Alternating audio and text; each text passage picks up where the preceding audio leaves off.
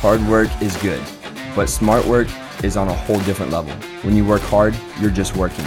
When you work smart, you're working hard on the right things for specific results. That's Tim Grover, CEO of Attack Athletics. This is Rack Your Weights podcast. I am Brandon Janecka, founder of True Grind Systems in Leander, Texas. I have Shane Davenport, founder of Exceed Sports Performance and Fitness in New England. Good morning, Shane. Hey, what's up, man? This is the first episode of this podcast. We are here to be a source, a reliable source to help you through your strength and performance journey of being the best athlete you can be. Today, we're going to talk about four common myths that we hear about constantly. Let's let's get going. Let's get started. Starting off, myth number 1. More soreness equals a better workout. I think this is a common one that people talk about a lot. Hopefully, it gets talked about more and more, but you don't have to be crushed every time you leave the gym. I guess you, depending on your goal, but unless your goal is just to be crushed, there's probably better uh, better methods to the madness. We'd say. Uh, what do you think on that one? Yeah, yeah. More soreness equals better workout. Um, for the most part, no, no, that's not that's not exactly true. Um, uh, soreness, what soreness is, is basically micro tears in the muscle cause inflammation, and that is your that's your DOMS, Del- delayed onset muscle soreness. Happens what 48 to 72 hours post workout, and it's from the micro tears from the resistance training or from the lift itself. Um, it's risky because lifting training for performance, lifting weights, it, it's a it's a long term goal. There, it's not a sprint. It's a um, it's a campaign that you make to become the best athlete you can possibly be. So when you're looking at total volume long term in a month and you crush yourself day one so bad that you're debilitating yourself with with massive amounts of soreness and you have to take it easy for the next three four days well your volume over that week is is diminished right? So so you might have gotten um, you know a killer workout day one but day two day three day four and possibly even day five you're you're subpar you're you're you're barely moving. Uh, your movement quality itself is is is low, is bad. Uh, you're at a higher risk of injury, and over time, that's just gonna lead to less time in the weight room, less volume, less uh, less progress. Yeah, there's a time and a place. Like early off season stuff, you haven't done volume like you spoke on uh, as much. You start getting into it, you create some soreness, kind of expected. You get a little closer to that season, maybe your goal shouldn't be soreness and fatigue as much as it is to run faster and, and be ready to compete. That's when your your goals dictate how much volume you're doing. And like I said, time and a place, a lot less time for uh, debilitating soreness than people think. If you're an Instagram model and your whole job is just doing crazy workouts and it's making you money, okay. But most of our uh, listeners and almost all of our clients are there to get better, not just sore. Yeah, yeah. We we train athletes who lift beyond the aesthetics, um, training for performance. And if you're training for performance, muscle soreness does not equal better workout. Um, awesome. Myth number two pushing to failure is necessary. What are your thoughts on that one? Yeah, it's uh, actually very similar to the first one. There's a time and a place. There's planning that goes into this stuff, and failure and missing especially especially when you actually miss these limitation lifts that's when you get issues. So we've seen kids push to failure multiple times a week for years and and kind of plateau and stagnate on some some of their big lifts. And it's funny to watch them back off a little bit save a little more in the tank get quality reps in over the quantity all the time. And when you can tie a improvement in their performance to lifting to failure less often, then you get that buy-in for the future. But it is a necessary part of some training. It's just very rare in, in our stuff. I don't know about you guys, but we fail as little as humanly possible in the weight room. Yep, yep. I uh I definitely like doing it sometimes. Uh, what I usually tell the athletes is always leave one to two reps in the tank. Go until you have one to two reps in the tank, and that's what we call till failure. Um, it's really it's really pushing to mechanical failure and not absolute failure is what you really should be striving for. And on top of that, pushing till failure is not attacking strength gains. Pushing till failure is you know, hypertrophy training, pushing till failure, obviously mindset comes into play. And those both have huge benefits to performance training. But like you said, time and a place, know where you're at in your training, know when to do it, strategically pick the right time to push till failure, pick the right exercise to push till failure. It's a lot easier to go to mechanical failure or go to, uh, you know, one to two reps in the tank with more of a simple single joint exercise versus going till failure on like uh, massive squats or, or deadlifts or you know something like that. But you know hamstring curls till failure. Um, I'm a fan. Um, you know, uh, j- just just single joint exercises are are a lot a lot more safer to uh, to push till failure than than the big complex movements. Um, yeah, uh, even um, there is there is a high level of risk of pushing till fa- failure constantly. Uh, we had an incident at a local high school where one of our guys actually got uh, rhabdo. Uh, rhabdo is short for rhabdomyolysis, rhabdomyolysis, myolysis. Yeah. And what that is is is basically the uh, the muscle fibers die and then break down and they enter the bloodstream uh, I, I, poisoning, poisoning the body, and it, it can have lifelong effects. Obviously, that's a that's a spectrum on on rhabdo on how bad it is, but it can absolutely have lifelong effects. And that that athlete or that coach, I mean, um, for this high school was was just under that myth one: more soreness equals better workout, pushing till failure.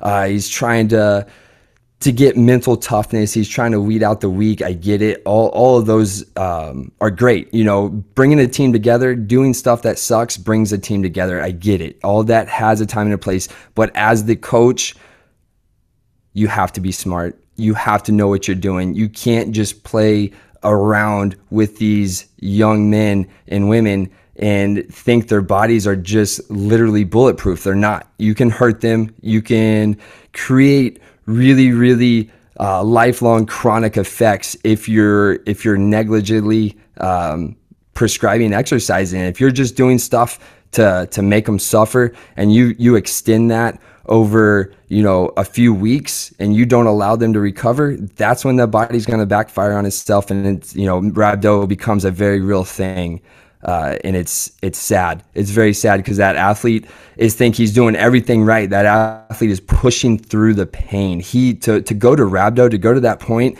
you have to have mental toughness, and that athlete is demonstrating it to the highest level.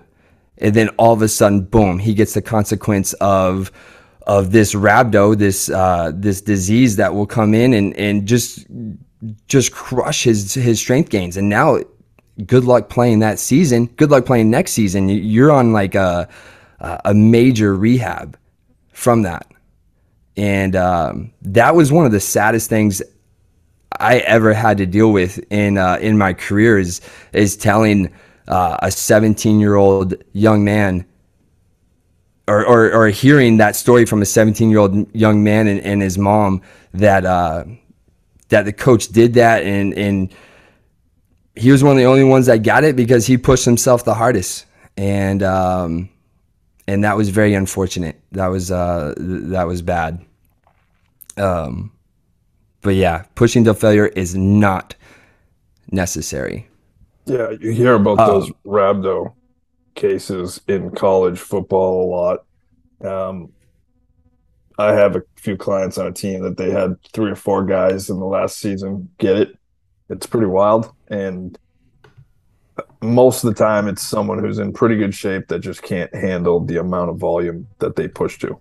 But it should never really happen, especially in a sport that is very low on the lactate threshold, right? You don't really need to Mm-hmm. be crazy conditioned for football. You need to be able to do explosive reps over and over, not long, drawn out, crazy failure conditioning. If that makes sense. Yeah, yeah, it makes total sense. Your conditioning should be specific to your goals. Um, running the marathon is not specific to playing football, playing baseball. Um, yeah, just two different things, two different Yep. uh, uh, prescriptions. All right, moving on to myth number three. It is necessary to deload every fourth week. What do you got on deloading every four weeks, Shane? As a general rule, if you're training at home and don't really know what you're doing, then sure, I guess you could you could plan a slightly less volume or slightly less weight or slightly less intensity, we call it, every four weeks. But if you have a decent plan in place, it's you don't need deloads all that often. Um, if you get to the point where you think you need one mentally, then you probably do, and you probably already passed that point. But physically, if you're if you're kind of waving your volumes, meaning some days you're lifting higher reps, um, some days or weeks you're doing a little heavier, and then you're taking a little less off the bar and doing some lighter stuff. If you're waving your intensities a little bit, you probably don't have to deload all that all that often, especially not every four weeks. Especially if you're young, these kids adapt so fast. They they're not even using weights or loads we call them that are appreciable enough to cause the the need for a deload. So until you get a few years into your training and the weights start getting really heavy and the efforts are more draining, we'll say, you might not need a deload ever.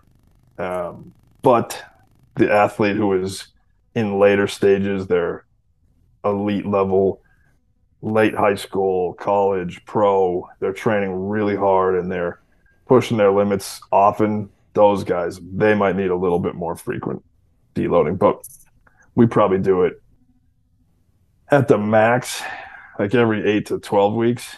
And it would be following a pretty good reach. We'd pr- probably follow a plan that was uh, a week or two of pretty hard efforts. Then we would take a little bit lighter week or so. But it's pr- pretty rare for younger high school kids. Yeah, I 100% agree with that. Deloading deloading is is a week of reduced stress to avoid overtraining basically. So every the traditional the traditional method is every fourth week you kind of go 50% e- not effort but 50% intensity uh, 50% weight maybe cut down the sets cut down the reps cut down your volume total volume and you allow your body to recover but there's so many things that go into whether you should deload or not. Um, your volume being being the big one, right? So volume for for a full week, that means the athlete is coming in four, five, six, seven days a week. Their lifts are are very high in volume. Um, they're doing tons of you know. Uh, sleds, squats, deadlifts, bench. They're, they're just doing massive, massive movements um, at a very high intensity. You know, at that point, yeah, um, the fourth, fifth, sixth week might call for a deload, but really, I try to allow the athlete's body to to to tell us when when deload is is is right. Uh, you know we've been doing this for a long time and, and just with the simple questions we can we can ask the athlete and, and see how they're doing um, outside stresses come into play you know uh, finals coming up or um, you know september 1st just happened so everyone was getting stressed out from talking to their schools uh, and uh, that was adding more stress so there's a lot of factors that go into play um, with with deloading, but man, if that athlete feels good, uh, send it, send it. Don't don't. I don't. I'm not a big fan of of uh, strict deloads, as in every fourth week you're deloading, every sixth week we're deloading. It's it's all dependent on how how uh, consistent and and that that athlete has been, as well as where they're at in their season. I mean, I'll never deload an in season program. I mean, that volume is so low that there's really no reason to deload an in season program. I mean, we're just doesn't mean we're not lifting heavy. We're still lifting heavy in season, no question. Uh, but the volume is just so low that there's no need to to deload. Um, that early off season though, coming coming more into uh, the the mid level off season where we're getting a little bit more sport specific. Right before that, uh, that's a good time that I like to deload. Um, yeah, we obviously. Go ahead. Go ahead. So we we actually do three, four, and six week programs. Typically, those are like the standard. Uh, our first week of each program is a small deload. The week that they have to learn new patterns, or if they have to learn um, the new setups and take a little more time figuring out how that one's going to work, the reps and sets are a little bit less than that fourth week or fifth week or sixth week. So they kind of get a miniature deload every time we start a new plan. And I I just don't feel like they need like a an actual deload unless, like you said, you start getting those residual effects and you start seeing more of a diminished um, effort or they come in with a weird mood and stuff like that. Then you can start going, okay, this is we got to get we got to do something different. But if you can just plan slightly lower volumes here and there, you should be you should be fine. Yeah, we do that same thing. That that first week, week one of a brand new program is probably around 70, 80% volume of week two. Um, new exercises is going to increase soreness. So we're trying, trying to combat that a little bit, yep. you know, keeping our eye on the long-term uh, progression. Yep. Awesome, man. All right, myth four, final myth for today. This is a big one. Lifting will make you bulky. yep. Man, I've heard that my entire career, my entire career, especially training. Uh, I started off training a lot of female athletes, uh, particularly volleyball players, and then moving into baseball. Um, there is a definite fear of of getting too bulky to move. Yep. We uh, and, and, it really blows my mind. yeah, we, we deal with the same. We we work with a lot of female athletes, college, high school. Uh, many of them, some of them are actually getting to the point where they ask to get bigger. Like they're seeing other uh, young women lifting and they like the fact that there's some muscle gains and stuff, but a lot of them are very concerned with getting too big. And I'm always like, hey, just look around the room. Look at all the high school boys trying to get big. And it's not that easy, as you can see. They're they're still trying. And you don't just look at a weight and get big. Some lucky people with crazy genetics kind of do, but uh, uh, takes a lot of time, takes a lot of effort, takes a lot of eating usually to get that big. Yeah, man. Uh, you, you, are spot on, man. What I what I always tell the athletes is nothing happens overnight. The good and, and bad thing about you know sculpting your body is, in this case, a good thing. Nothing happens overnight. You're not gonna wake up one morning so stiff that you can't put on your seatbelt. Like that's hmm. just not gonna happen. It's gonna be a slow progression. Uh, that's our job to maintain. That's why we constantly reassess athletes to make sure that we're not sacrificing proper ranges of motion uh, for for muscle gain. Uh, we really don't want to do that. And if that starts to happen, then we just increase the volume on on mobility exercises and go from there. If it doesn't clean up, cool. We'll, we might drop them down five pounds, ten pounds, and that's your competing weight. Athlete feels good. He moves well. He's strong. He's powerful, and and there you go. But really, my my mindset on on that is gain weight until you have a reason not to. Like that reason is going to start off very subtle and if you're on top of it, it shouldn't. It should never. It should never form into a major issue. Um.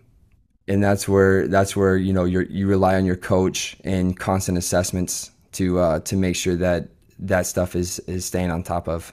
But but yeah, I, I definitely like being aggressive with with muscle gain with food um, for sure. I mean, you, you're just not gonna put on the weight that fast. It's, it's just not gonna happen. So, um,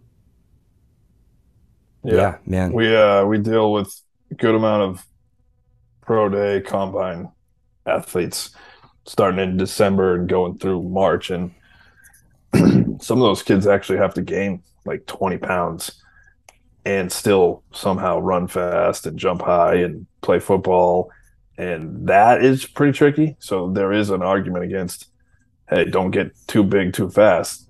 You might not, you might not actually jump as high as you were, but if you can manage and you can get an athlete to move as well or better at a bigger size, it's typically an advantage. Like you said, till it becomes sure. a problem, it's not a problem.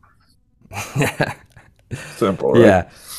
Simple, simple, not easy. Um, so right about now is, is when we wanna we wanna give advice, advice that our listeners come uh, send to us. Uh, we're opening up an email, uh, rackyourweights at pelotero.com. Please send us any kind of questions that you want us answer here on the podcast for today's advice segment, let's just go back through the myths and let's just give our advice. Uh, more soreness equals better workout. So, your advice: how much soreness is is good on a one to ten scale? Ten being you can't walk, can't wash your hair. You know, ten being you cannot move very well without pain. Um, one being you're you're, you're totally fine. Uh, one to ten scale, where where should an athlete be in in soreness?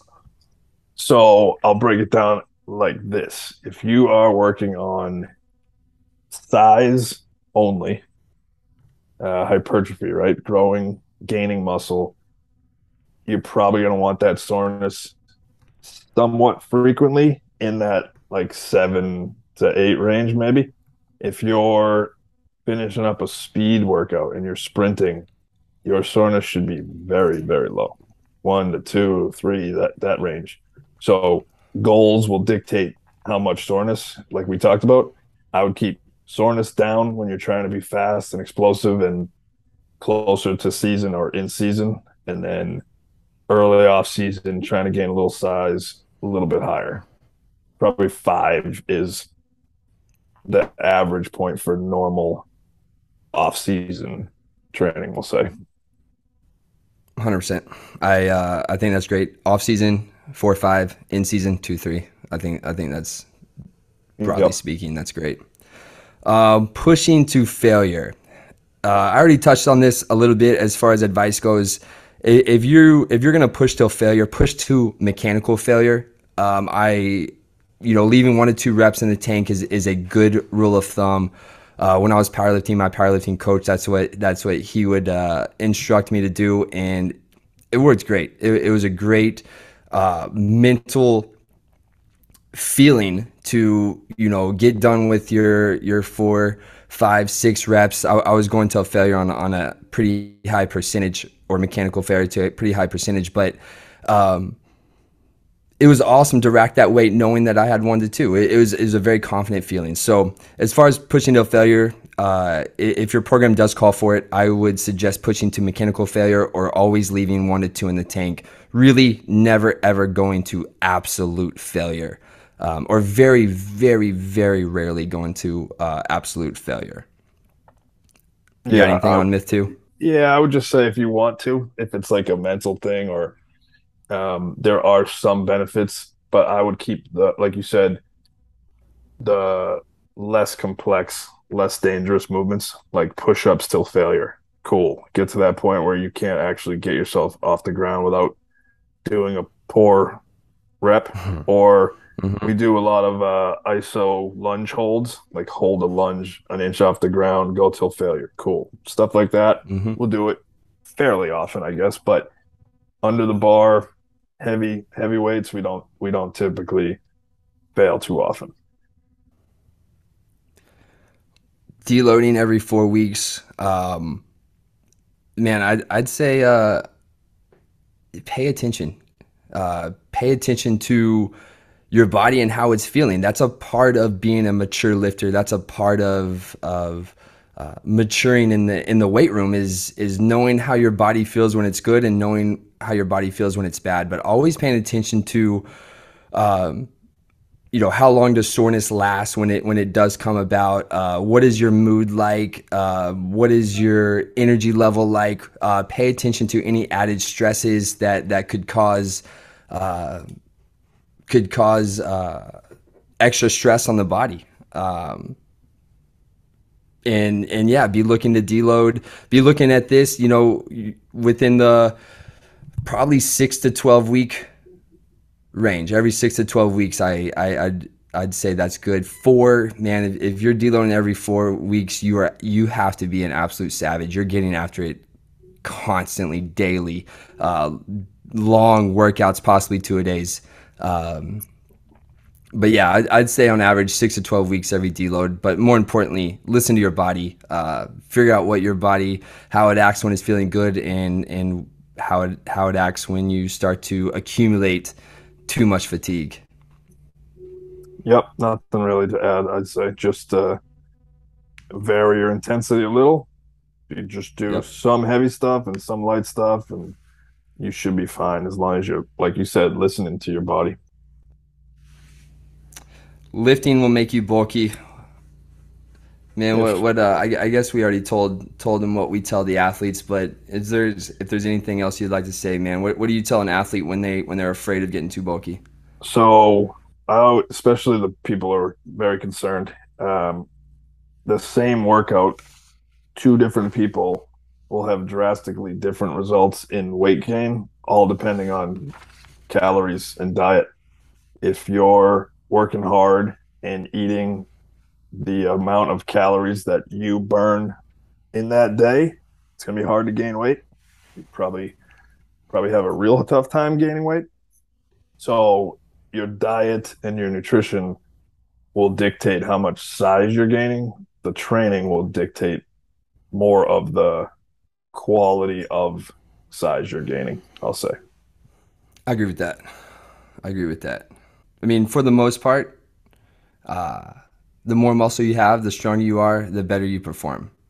However, as we both know, there are diminishing returns on that, which I think we are going to dissect on a whole new level in an upcoming podcast. Yeah, we mentioned probably talking about mass equals gas and how doesn't always equal gas. Uh, yep. That'll be a fun one yeah, I'm I'm looking forward to that one, man. Thank you for listening. This is Rack Your Weights podcast. Be sure to follow us on Instagram at Pelotero app and on YouTube. Uh, we'll be sure to have more episodes coming out soon.